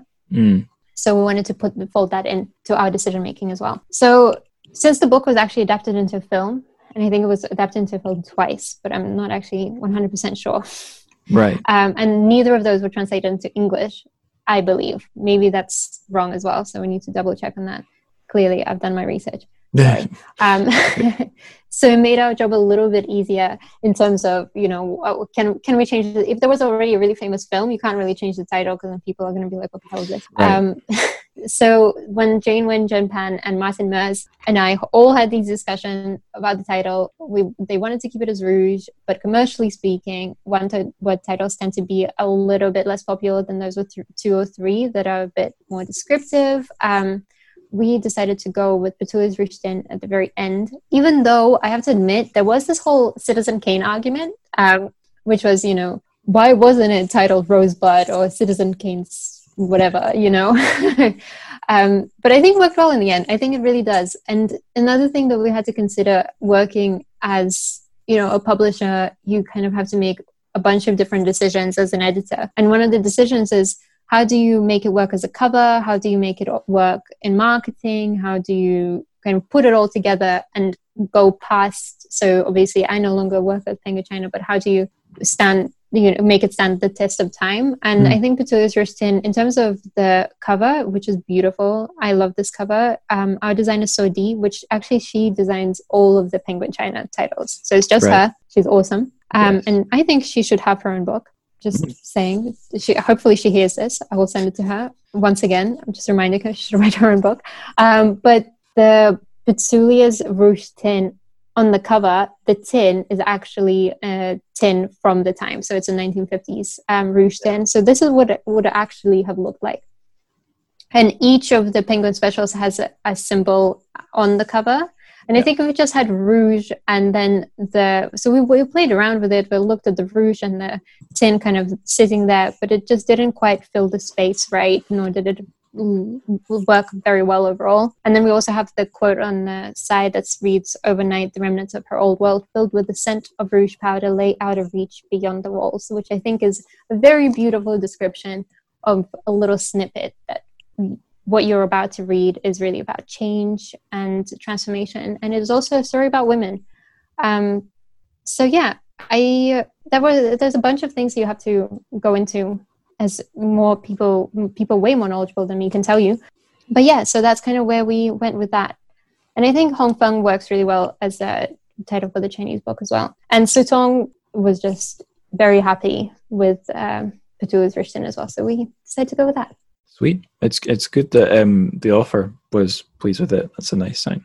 Know you're doing something yeah, right course. when they're when they're done with it. Um, so the other books in the series, I have a physical copy of Radish. I've got the physical copy of um, Flock of Brown Birds. I don't have a physical copy of uh, Yan Lianke's Marrow, but like mm. as, as, a reader, I can say Radish jumps right out at me because I don't know. It's just got some kind of um, individuality or um, I don't quite know what the word I'm looking for is, but it's got something there. It makes me think, oh, why is it called radish? Whereas right. like the single word title marrow, yeah, it just kind of sounds like it could mean something I don't know. Yeah, like some kind of grim or down to earth struggle. So I can see what you mean about a one word title, a one word title being mm. nice from a literary point of view, but from like a commercial get a person's interest point of view, yeah, I can see why having more words might work better.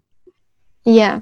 And I think in general, it just kind of, um, so radish also, if it was like a really, if we had one strange word um, that was really central to the story, I mean, if we could have called it like prostitutes or sex or something, you know, mm. but that's, that would have been really tasteless and horrible. Yeah. Um, so really yeah, I think I think it really Radish works really well, and also, I mean, the person who wrote Radish has a Nobel Prize, so that helps. We're kind of we're kind of competing with something we can't really compete with. Even though mm. Su Tong is also an award-winning author who is incredible, um, I really think this, and also it's a story about prostitutes um, who are really struggling and are trying to, you know, keep their individuality while changing. This kind of pulls it all together really nicely, I think. Um, mm if there are other people who disagree, um, I am sure there are, and I welcome it. Yeah. Bring it on. Let's mm make multiple. I think all books should be translated like 17 times so we could all read our favorite stories from different perspectives. yeah, why not? Um, yeah, if any listeners have their own thoughts um, and want to bounce them back to myself, there's a, a, gazillion ways you can do it. There's the podcast's uh, Instagram at Church of Fic. There's myself on Twitter at Angus Likes Words. There's a Discord which has got um, lots. It's got a main channel, group chat, lots of other ones. I make a new little group chat for every single episode. I guess you can probably also find um, Anya. Is there anywhere on the interwebs? I mean, we'll plug this at the end, but is there anywhere where you would be able to talk to listeners who wanted to discuss these things? Um, yeah, I have. I do have a Twitter. Um, my Twitter, I think, is at Gonch Anya, G O N C H A N Y A. Um, so you can talk to me there, message me, whatever. Tell me your all of your grievances with this translation or whatever else you want. Um, pitch me new books, anything that you want to do. I'm there. But otherwise, you can, um, yeah, reach out to Peony as well if you have any cool books that you're working on. and want to see translated. Thanks for that. We'll we'll plug that in again at the end, but just a, a good thing to mention. okay. Selfless promo. Selfless. Hell yeah. Yeah. Selfless. Um, selfless. I'm. It's it's shameless. Shameless. That's shameless. I was like selfless. No. Um, yeah, I'm, I'm on my second glass of wine here. So let's, let's keep it going. I foolishly didn't even refill my tea, but um, oh god, I've got the. I've, it's in my soul now. I've got the tea energy. So um, this is going to be hell of an edit. I'm so sorry. Honestly, it's fine. Um, the the network problems are far worse than any wine and juice problems. Um, so yeah. Speaking of um, problems, in the sense of like questions, things to be addressed, um, not in the sense of things that are wrong necessarily. Um, this story is one of the few I've covered that makes use of Wade Giles, which is the old kind of system that Chinese characters, or Chinese words were written using the alphabet, uh, Romanization as it's known. And it's not 100% in pinyin. Pinyin is there too. So pinyin is these days, if we see an author's name or any Chinese place written in the alphabet, it'll be in pinyin. So the example we gave earlier was uh, Xinhua, New China. In Wade Giles, the Hua is the same, I think, or it might be HWA, but the Xin is H S I N, whereas in pinyin it's X I N. So yeah, mm. long story short, this book uses Wade Giles sometimes and pinyin other times. So for um, listeners who aren't Zhongguotong like yourself, Anya, what is it that led um, the translators and maybe the editors of this book to take go down a slightly more old school or even hybrid path? Um, so the Wade Giles system, it really just depends on the context when the book is written and mm. when the book is set. Uh, so basically, it's set, it's written when already we have the pinyin system that's very widely in use. But the Zhao system, I think, is maybe like 1910, 1911, 12 or something like that when yeah. we had the dictionary come out, right? Um, so it was created by foreign men um, to transcribe Chinese characters. Um, and then the pinyin was actually created by the Chinese people. And then another shameless plug here, I reckon, should be another Penguin special, which is David Moser's book a Billion Voices, which is really good and it's about the Chinese language. So if you want to know a little bit more about that, he's a linguist and he wrote an awesome book and it's available as an ebook mm. anywhere. And it's also another one of these um, short ones, so you can just uh, enjoy it and learn so much and have some of that output that you so desperately desire. Anyway, and um, then yeah, so we have the Wade Giles here because the setting of the book is 1950s and the the Wade Giles system was more widely used at the time in books and so forth. Um, so that's where we go with that. And in terms of obviously, there are some translations of the names, like we said, so the places and the actual names. Um, that's why we have the again the translators note to really mm. understand why the pinyin system wasn't really there. Uh, you know, in the I think it was I think we started using it in maybe like the 70s in the West. Um, so sounds about yeah. right. Yeah. So I think the the Wade Giles really works here. Um, and in general, I think there are there are actually plenty of books that use the Wade Giles. If you do read anything about China um, in the sort of 20s, 30s, mm. 40s, 50s, um, yeah. and it is quite strange. So the difference between the big difference between Wade Giles and Pinyin, if you are studying or learning Chinese language, you might think that people who wrote this are crazy because you don't really understand anything that they're saying because it doesn't really sound right to you. Um, mm. But yeah, so the pinyin is the one that you see when you're studying Chinese and you see it on top of the characters or maybe instead of the characters, mm. whichever level you're at. Um, but the Wade Giles is just what uh, the white men came up with to make sense of the language they didn't understand. Yeah. Or understood, but wanted to relate back to the people that didn't understand it. Mm-hmm. The the Wade Gilesism that always makes me go, what? It's a Mao Mao. Well, so in Pinyin, Mao Zedong is Mao Zedong. In Wade Giles, it's like Mao Tung. And like, mm. I remember I had a, a film. This was long before I had any particular interest in China. I had a film studies teacher during my English degree who was she was introducing us to oh the French yeah French uh, lefty filmmaker Jean Luc Godard who was one of the French people in the 70s that was kind of had a strange view of what Maoism was and thought it was an amazing thing and it could be applied in France. And our teacher said, "Yeah, Mao Tse Tung." And even at the time, I was like, "That's that's not what he's called." but yeah like i think it's it's quite interesting because it's like if you i guess in the modern context like wade giles is what you think chinese sounds like and then pinyin was it it's kind of what it actually sounds like. Right. Um so it is just it's quite different to the ear but both of them are valuable in their own time frame and they're both um, they are both are very widely used. And i think yeah if you see it written and you don't really understand it just say it out loud and you'll probably get it yeah. is my my rule of thumb there mm. I, I remember i think in the translation the translator's note they gave another reason for using Wade Giles because it has a kind of old school feel to it um, i'm trying to think of an example that's better than peking and beijing um, mm. is anything going to come to me Hmm. No. Yeah. So here's one. Like the Qing Qingdao beer.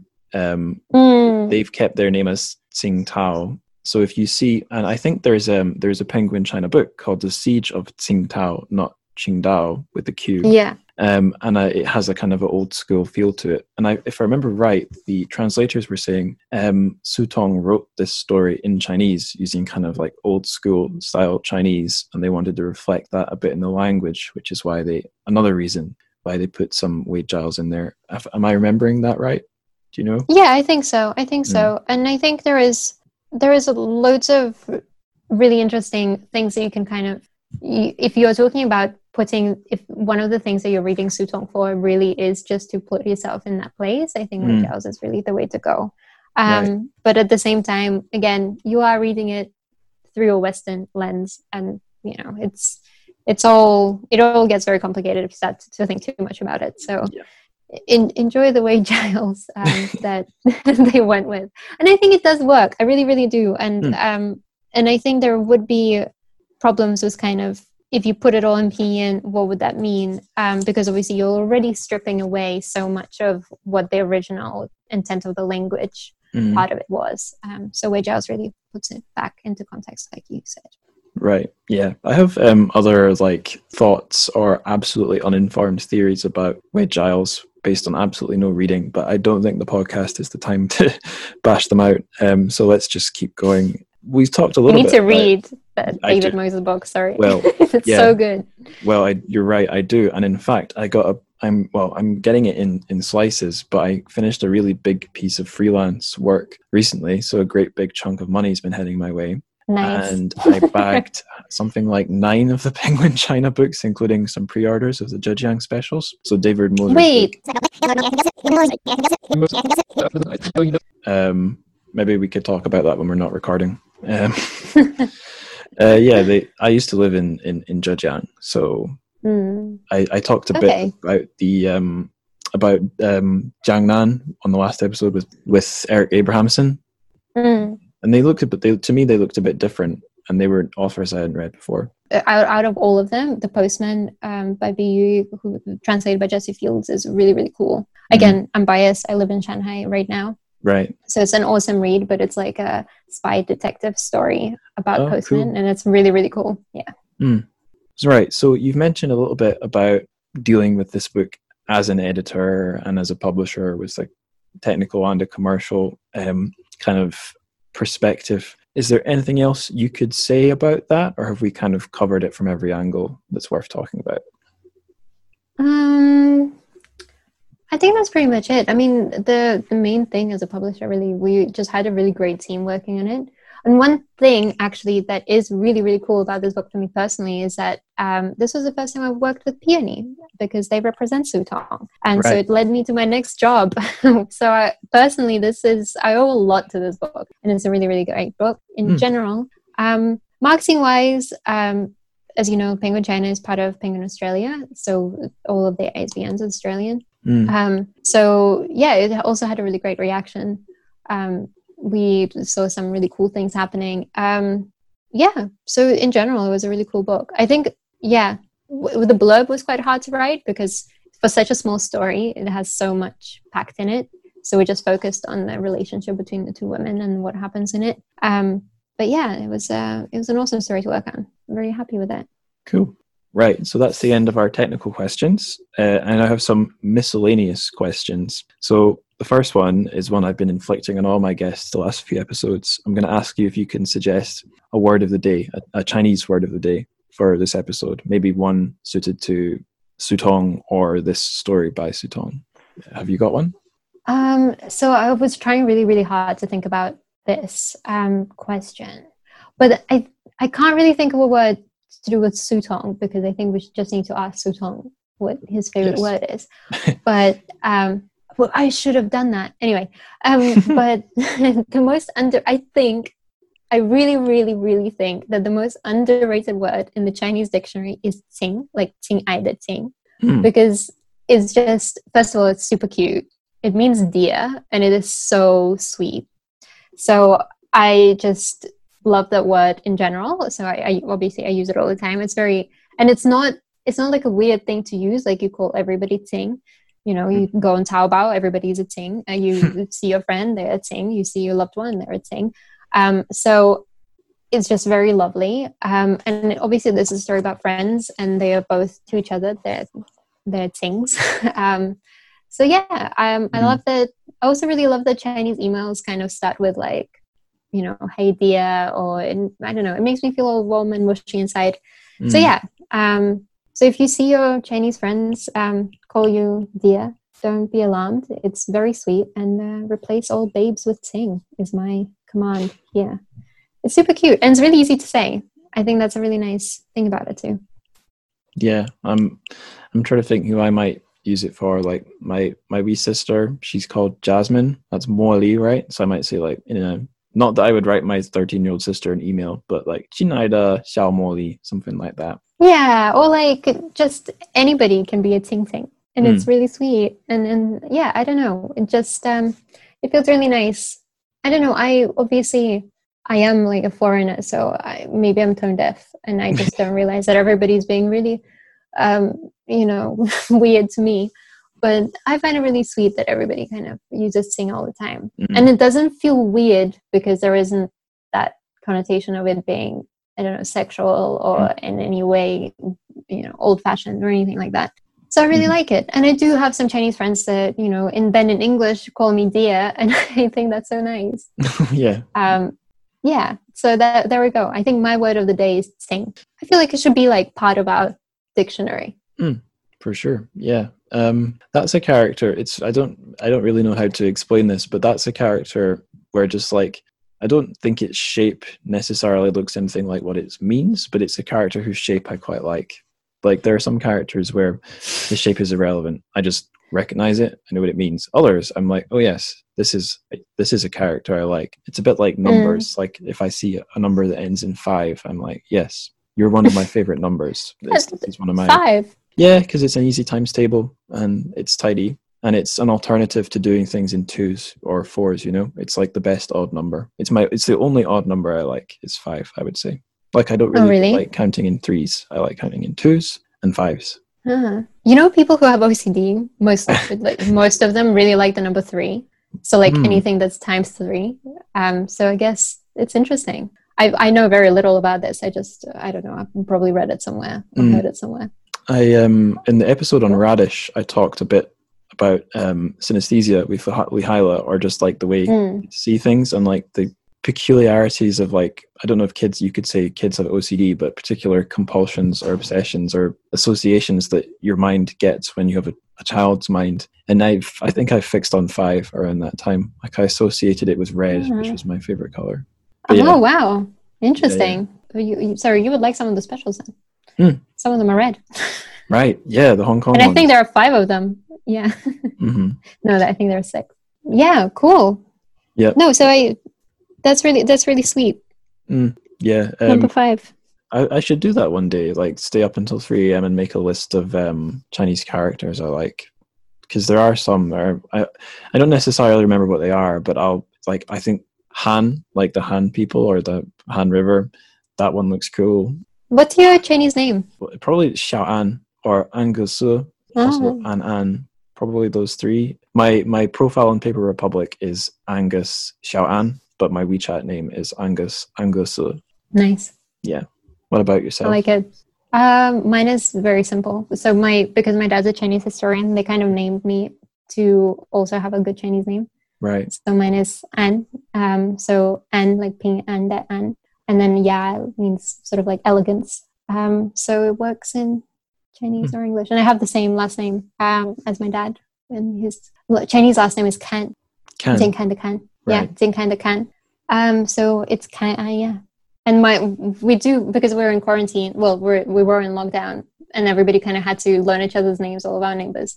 And right. now whenever I walk down the because my name does sound like it's kind of like you know like somebody who has been here for a while or something like that. Mm. Um, it's not like I don't know something like that doesn't really make sense um, together. Mm. I do have um, a, a bunch of IEs that now go, okay, yeah. so as I'm walking past, so I feel like a celebrity now. My little compound. Some characters are, are, are they're not all made equal, apparently. oh, I don't, I don't feel that way. Is that the same? Is that Ping Anda An? Is that the same An in my Chinese name? Yeah, I think so. Yeah, that's a good one. Yeah, yeah, it is. I mean, I'm biased, but it is a good one. It is a good one. It I, I think it is one of the best. I think the An is just very good. Yeah, I mean, I'm biased towards any word in English that starts with A because so does my name. It's important that we recognize our biases. Yeah. Well, I mean, there are also some really bad words, like I don't know, alienation, or like Eh, that's a cool word. It's a bad. It has a. It's a bad thing, but I like the word. Yeah, or like anonymous. Mm. Yes, that's mostly for me because I guess mo- most women wrote as anonymous, right? Mm. Right. Anyway, um, let's scrap that. Um, Yeah. but yeah, Um, cool. Okay, that's our word of the day, Chin. Yes. Um, next question. This is one I asked Eric Abrahamsen as well. Um, what drink would you pair this story with? Oh man. Um, so I guess actually now that you mentioned Tsingtao, um, Yeah. I think it would be it would be um, it's Tsingtao because I don't know. Um, first of all, yeah, the, the Jiao's is appropriate. I have actually met some people before that didn't really put the two and two together, which is I guess speaks to the fact that the two systems just seem so separate, but they are part of the same kind of cohesive idea that we're just trying to make sense of a language. Um, but yeah, and also it's a very Beijing drink, and I'm from there. Um, so yeah, I would I would go with that. Although maybe also m- maybe something really cool that's very hip right now. Something like the there's a lot of brew pubs in Beijing. Um, there and, and a bunch of them are kind of manned by sort of uh, foreign and Chinese powers coming together, and it's all about you know creating all these uh, puns on Chinese history. And there there is I think a, like a Great Leap Brewery, um, and that's kind of um, they do also really good beer. Mm. Maybe one of those. Um, that's a very Laowai answer. No. Um, well, it's okay to be a Laowai who drinks. Yeah, it definitely. Yeah, I definitely think it has to be an alcoholic drink. Mm. um, just because there is um, you're going from you know um, one life to the next and you need something to keep you going along the way um, although Mm. i'm drinking wine right now and it's also perfectly suitable and very classy Yeah. Well, if you do, if you do contact Su Tong to ask him what his favorite word is, you could also ask him if he's an IPA guy or a stout guy or something. Oh, okay yeah that, that may be my last conversation with him he might be like what what are you talking about Never contact me again. yeah no he's he yeah we- we're not that close No, so maybe maybe so not. maybe maybe not but um yeah i do think he might be a bit like confused why i'm asking him about my favorite word or maybe Mm. his favorite word is something really simple that we haven't really like have you done the word shu like for book Not no. I mean, we've. I most of these episodes I forgot to do a word of the day. Um, so now I'm Ah. standardizing it. That we all have them. It's part of my questions template. But no, um, Mm. and most of the words that have come up have been two character words. I think your Oh. suggestion might be the first single character word. mm, interesting interesting Mm. what does that say about me I don't think it has to say anything. okay well, we, we were talking earlier about one title, uh, one word book titles. Maybe that's, um, Mm. I don't know, at least that's a recurrence of a similar idea. Next question is also silly. Given what I've said about Su Tong and historical setting, we both brought this up several times. Um, if you could go back to any point in Chinese history and any place um, and be anyone, where would you go? When would you go? And who would you be?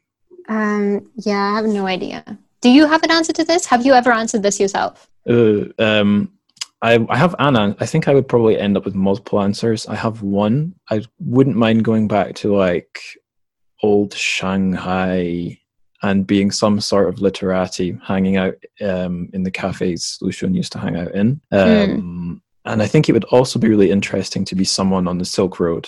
I mean that, so that's not necessarily a fixed place, but have either going west to east or east to west. And I don't know how many people actually did this, but like say starting in like Italy or even further west and ending up anywhere in the Chinese Empire would be amazing, considering how few people would have done that at that time. So being one of those Right. people would be really cool. Yeah, but there might be a high risk of death. So there's Yeah. that factor in. Well, your life is hard, but at least, Angus, it's very short. Yeah. Sorry. Fit as much in as I can and before I die somewhere. I'm gonna, I'm gonna, I'm gonna knock on wood here. Um, but yeah, the, um, I don't know. I guess as a woman, you kind of do want to be a man just to see Hmm. what that power is like. Um, Sure. But then I have to say, the one person in history, like in Chinese history, that I'm really fascinated about and I want to learn more about is Cheng Yi Sao. okay. Um, and she was a female pirate. I've heard and about her. was- yeah, and she was a proper badass. Um, and I think she was, I mean, it was like the early 19th century. Yeah. And she was, of course, like very problematic. She had a very hard life. Um, but she also had like, I don't know, like 300 ships and about like 40,000 men and women and probably children. And um, yeah, and so it's it's really cool. And she entered battles with like the British Empire and uh, the Qing Dynasty, which is um, amazing. So she's a she's a, one of those people that I really wish I could read a really awesome book about. So Mm. I really want to go. I would love to go back and kind of see what that's like and just be in her skin for maybe probably just like 20 minutes and then Yeah. be done with it. Avoid the sticky ending. Yeah, it's just it's a lot. Um, and I don't think I would be able to handle it. People would recognize that I definitely was not Chang Yisao as soon as I get on that ship, and I'm like, oh no, please get me out of here. Um, so yeah, that's probably my answer. Yeah, that's that's made me think. Um, someone I would be for twenty minutes. Um, I don't remember his name, but the guy who led the Taiping Rebellion, who thought he was Jesus' brother, that's a head I'd like to be inside briefly. Yeah, but that, it's it's one of those things where you're like, that would be so cool, but really. But then if you think about 20 minutes, 20 minutes is also a long time. Like Mhm. even 20 minutes would be a long time. I think maybe even five minutes would suffice. Just to kind of look around, say a few things, and then get the hell out of there. Yeah, a lot could go wrong in twenty minutes. That's very true. Yeah. And we know from the Battle of Culloden, very many things can go wrong in 20 minutes. hmm So yeah. Rest in peace, soldiers of Uh-huh. Um, okay, last miscellaneous question: Are you working on any projects just now? I guess either for yourself or for Peony. And are there any works or platforms you'd like to promote? Um, so, I mean, as agents, we're always working on something, Mhm. but um, once those uh, books are out, I'll definitely let you know. Um, my personal Twitter, as I said, I think is Gonchanya. Um, so G O N C H A N Y A. Um, and if anybody has any cool book ideas out there, but they're in translation or original nonfiction, I'd love to hear them. And in terms of promotion, Peony does have a Twitter page of uh, their own, which is at Marysia, uh, Marysia Peony. So M A R Y S I A Peony Mhm. um, on Twitter. And then on Instagram, we do have a cool, hip, all millennial and pink Instagram that we're trying to promote, um, which Mm. is peony.literary agency. Um, and me saying that probably kind of negated as trying to be hip and cool. It's. And ironic. yeah. And then Tender Leaves, we do also have a Twitter and it's at the Tender Leaves. And it's also, you know, we try to be aesthetically pleasing and what have you on there and share a lot of kind of if you're a translator or anything like that, or if you require editorial services, they're a great platform to seek those out as well. But in general, I would just point anybody to um, great translators and writers um, and Paper Republic Yeah.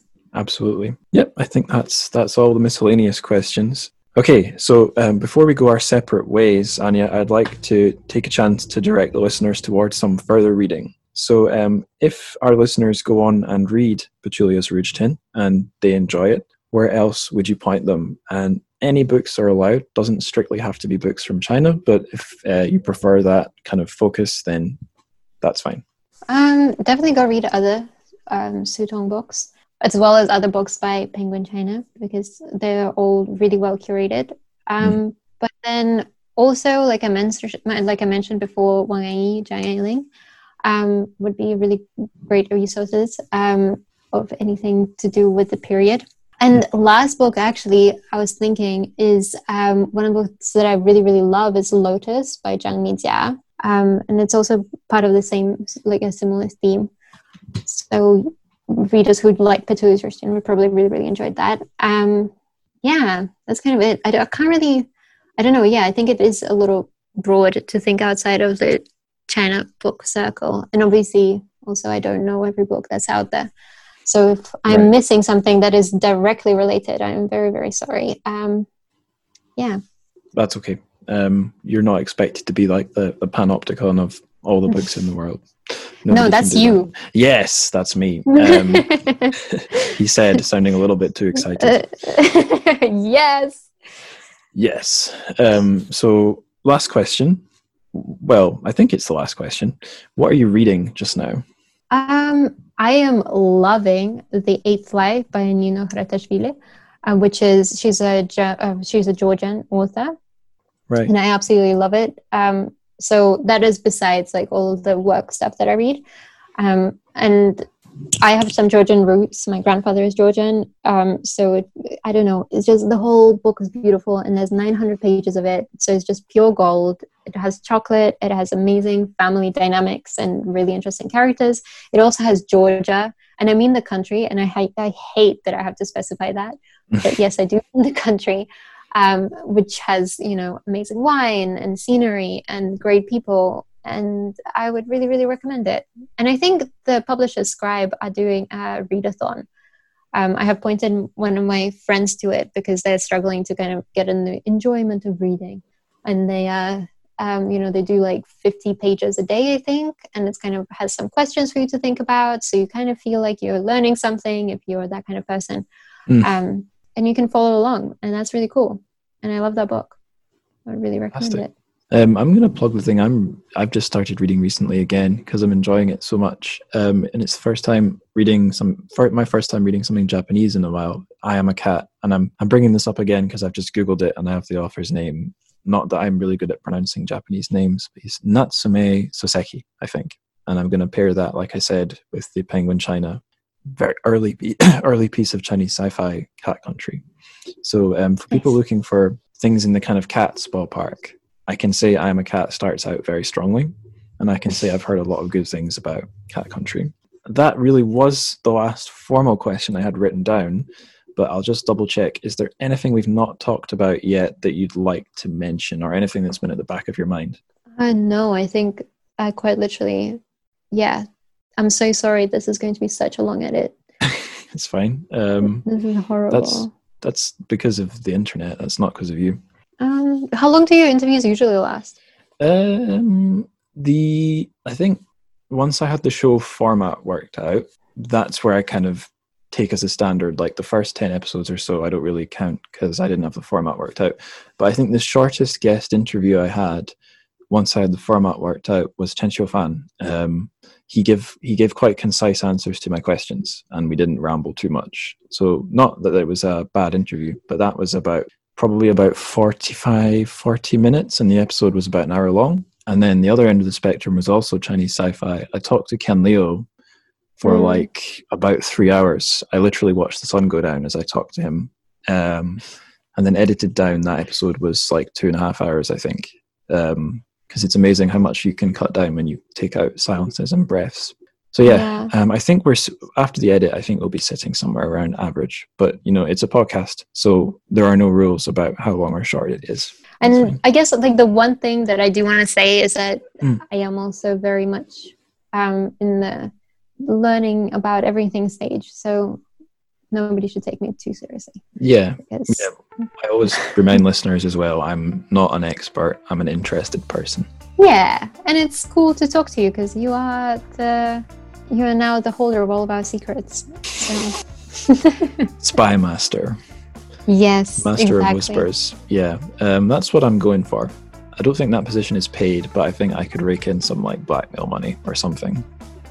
Yeah, for sure. Yeah. And yeah. I yeah, and and I think just the status of it kind of pays for itself, you know. Mm-hmm. It's priceless. Yeah, absolutely. Um, so I think on that note, I'm going to hit the stop recording button. But just last of all, I'll say thanks so much for coming on the show, Anya. It's been a really good chat. Well, that's pretty much the end of the show. All that's left now is the plugs. So I'm just going to go through these as smartly as I can. The first one I'm going to uh, go for is the Trochofik map. So there'll be a link to this in the show notes. It's a custom Google map where I put a little place marker for every author that we cover's hometown, and if the story has an identifiable setting, I'll add the setting to the map too, and you can browse around it. You can see where in China this podcast has been talking about, but also where in the rest of the world this podcast's uh, covered texts have branched out to, because some of the stories do extend beyond the borders of China. So it's a very fun wee thing.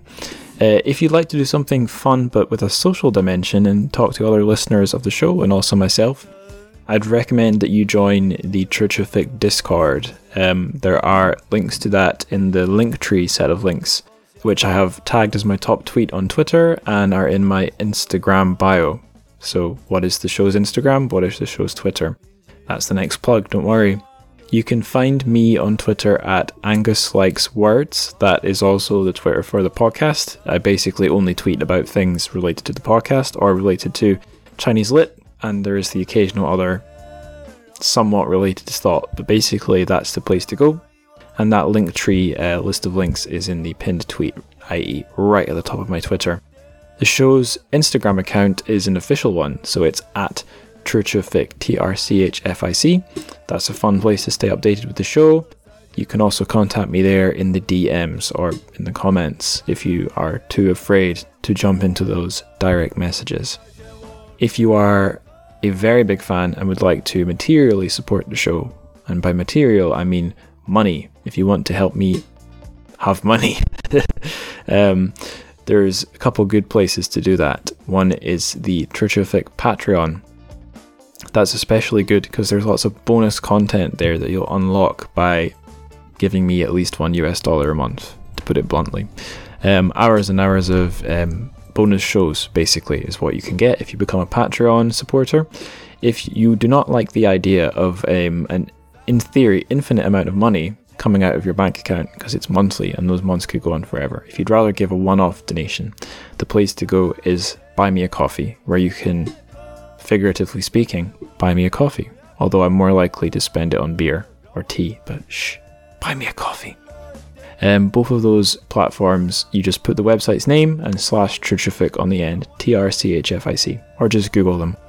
Um, of course, the best way to support the show has no financial dimension. It's about people, it's a social thing, it's spreading the word. So, if you like the show, tell other people who you think might like it. Tell your friends, tell your family, tell your re education centre manager before they brainwash you. Brainwash them and brainwash them into listening to my show. And actually, while you're at it, use your hypnotic powers to make them give me 10 US dollars on Patreon per month. If you could do that, that would be ideal. So until you've done that, 再见。